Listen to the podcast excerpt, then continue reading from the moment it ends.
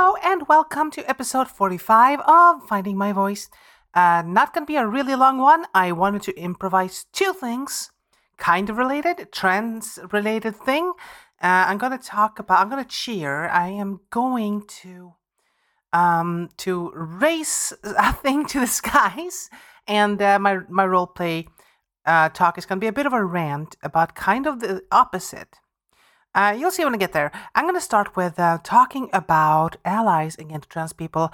I did have a rant a couple, uh, like a couple of episodes ago, uh, where I mentioned there are no silent allies because, like, I understand most people don't actually have anything against trans people, but if you're just being silent about it, uh, you're only benefiting the transphobes. And uh, I want to make it clear that there are loud allies, and they cannot be appreciated enough. I love loud allies, uh, allies that are just as proud as anyone at Pride. And that's amazing. Um, I spoke to one recently. I have I have plenty of them in my life. I am so blessed with having uh, several wonderful loud allies in my life. Uh, one recently that I I met quite recently, and I haven't met a lot, but I saw her like proudly donning a t-shirt. She's a cis woman, as far as I can tell. Actually, she has never told me otherwise. Um, but she's a full-on ally. She has plenty of friends who are trans, and she's so happy to help and support all her trans friends. I saw her in a picture next to someone else I know who is trans, and she was wearing the, the, cis person I'm talking about was wearing a T-shirt with a trans flag on it, and it said something along the lines of, "You'd have to go through me," and that's really nice. That's really lovely, and see, that's that's the kind of ally. That's an ally, you know. And I know it's a spectra. Um, being, you know, uh, fighting transphobes is hard. It's a tough life having to face a dark and dangerous world. And not everyone can be that loud. But everyone who considers themselves an ally either has to be actively supportive of trans people or at least just, you know, say something when someone makes a transphobic joke or says or pushes transphobic rhetoric. Don't let that go undisputed somehow, you know? So there's plenty of places on the spectrum you can be, but you cannot be a silent ally. If you are silent, if you are not trying to sway anyone uh, against transphobia, you are helping transphobes to feel validated and um, normalized. And all they want to do is make sure that trans people feel outside, um, feel um, othered and vilified. Because, yeah, we hear the transphobes all the time. They are loud and they want us to hear them. They don't need to be, there doesn't need to be a lot of them. They want us to know that wherever we go, they will do their damnedest to hate us as much as they can. We should never feel safe. We should never feel accepted. And an ally who doesn't counteract this, well, it's not really an ally. But that I was not here to rant about this. I have other friends too who are loud allies and they do everything to make sure that, you know, I feel safer well, not everything. They have their own lives, obviously. I'm not asking them to become superheroes in the name of trans people. But yeah, there is a crisis in the world when it comes to transphobia, and we need support. We need people to stand up for us, not just. We can't fight this battle on our own. And to just do a little bit, do something, to just show the world that you are with us, that means a lot. And to you who do that, that you know if you if you speak up when transphobia is happening, if you have a friend who's trans and you reach out to them when you hear horrible news uh, about you know the state of things for trans people, this is so so valuable.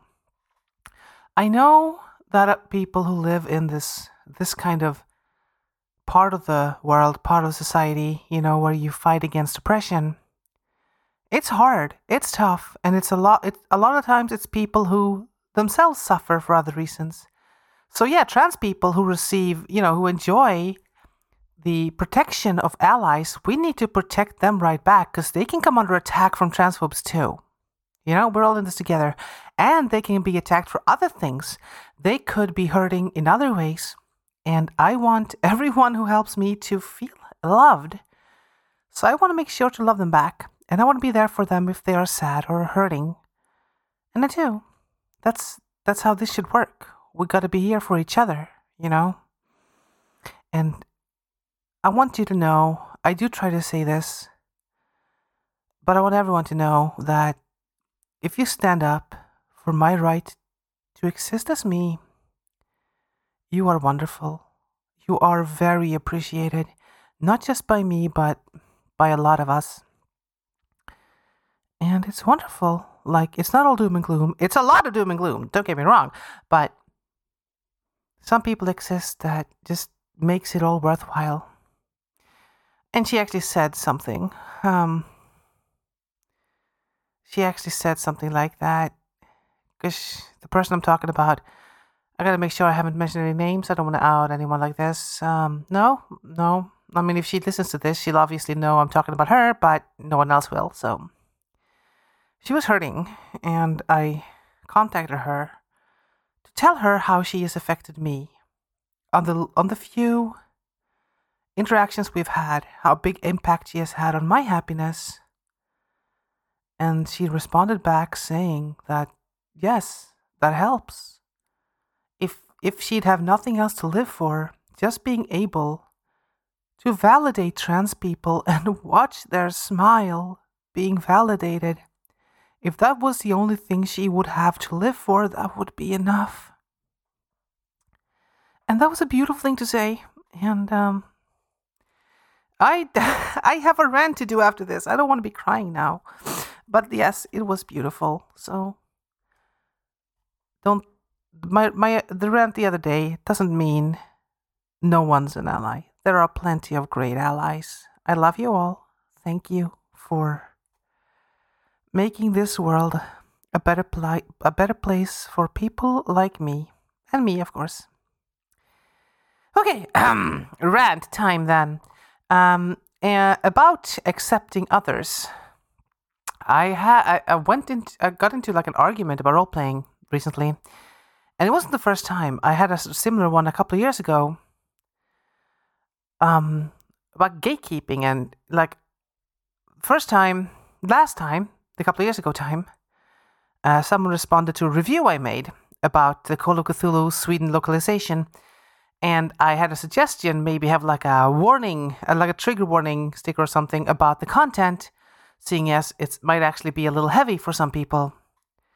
And the fact that like people who love horror and heavy things would not be less likely to buy it because of that, other, they'd be more likely to buy it, and people who who could actually end up hurt by it will be warned. There's nothing wrong with this. But someone got really angry that we should warn people about things like this. And he was talking about like I don't know. First of all, this whole snowflake thing, which is like dumb because if he can't stand a little sticker on a book that he could peel away if he wants to, then who is the snowflake here? Um, but he also said that if you are the kind of person who could be hurt by role playing, even a cosmic horror role playing game, then you shouldn't be allowed to play role playing games at all. Now, this tells me two things. First of all, like, it's complete gatekeeping. Like, if you've ever had a trauma or ever been bullied or feel bad about certain things, you're not allowed to play? What? Like, what kind of stupid rule is that? All they need is a bit of a trigger warning, and, they, and then they can prepare and play anyway, or they can just play something else.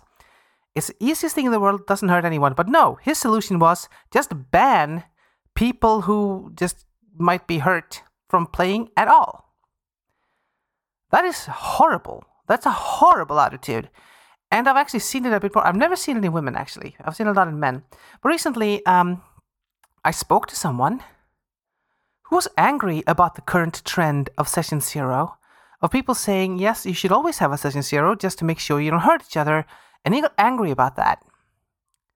Now, no one's forcing anyone to have a session zero, but it is true. It's always good to have. Session zero, of course, is when you meet before you play a role playing game, before you start a campaign or a one shot.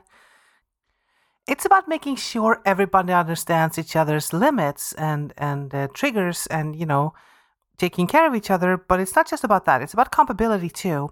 I like to play the dramatic uh, relationship, uh, emotional level. I mean, I could play a couple of combat sessions. That's no problem. But some people just just want to play the strategic element of combat sessions. And we're not just going to be compatible. So it's a good idea to iron these things out before you start playing. So it's not only about protecting each other from harm, but that would be enough. Honestly, like like the whole idea of looking down on people who just wants to look out for each other is gross. No, sorry. I mean the idea of being against it. The idea of the idea of looking out for each other should just be the default. And these people they got offended by the idea that we should care about each other's well-being and I just don't understand how you function in society with that mindset why wouldn't you want the best for you? Like you're you're you're presumably playing with your friends. Why wouldn't you want them to not be hurt? I don't get it. Uh, and I understand that some people who know it, known each other for a long time it's just don't feel like having a session zero. We're not. No one's going to force them. But his idea was refuse a session zero. Like he was angry about some people wanting it, and that's just sorry. That's disgusting. And it also says to me another thing. We actually talked about this too. I was saying like it's not only about being like traumatized.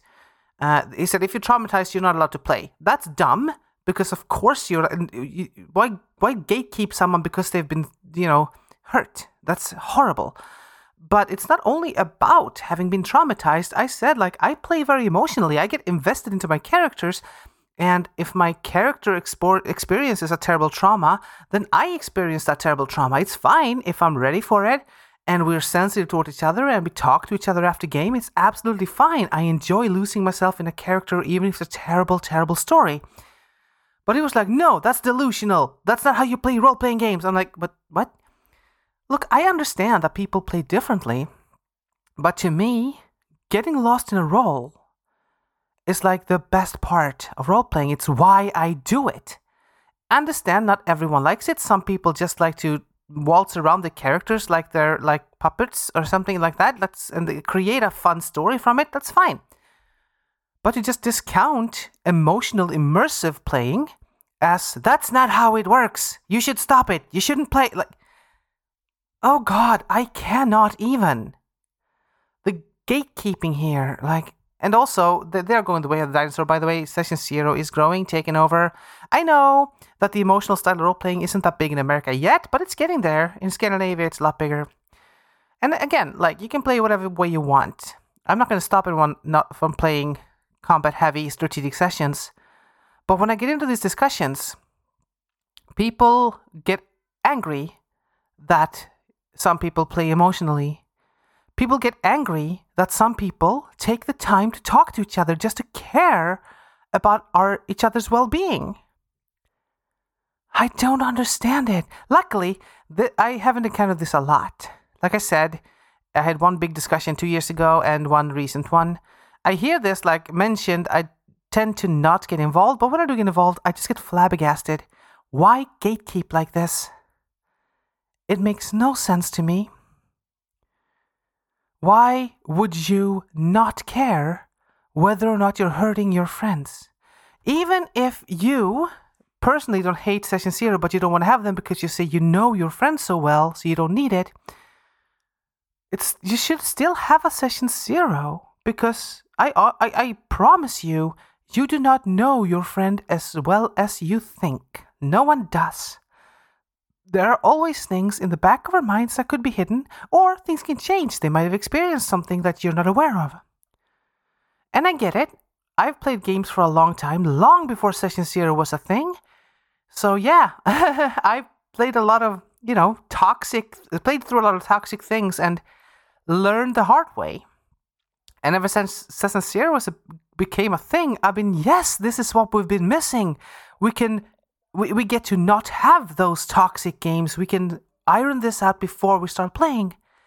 And it's been wonderful. So to be against that, it's just refusing to evolve. I know some people will look at it as criticism, like, what, are you saying just because I didn't have a session zero, I'm a terrible person? No, I didn't use the session zero before it was a thing. But however, if you refuse to have a session zero when someone asks to have one, then you're terrible. Yeah. Someone's saying, I, I'm a little worried that I might get hurt. Could we just, you know, iron that out so I don't, so we're sure I'm not get, gonna get hurt? And they go, No, if you're at risk of being hurt, you're not allowed to play. Boo. I'm sorry. I mean, I, I, I realize I've said the same thing a lot of times now, but seriously, if you're one of those people, come on. S- really?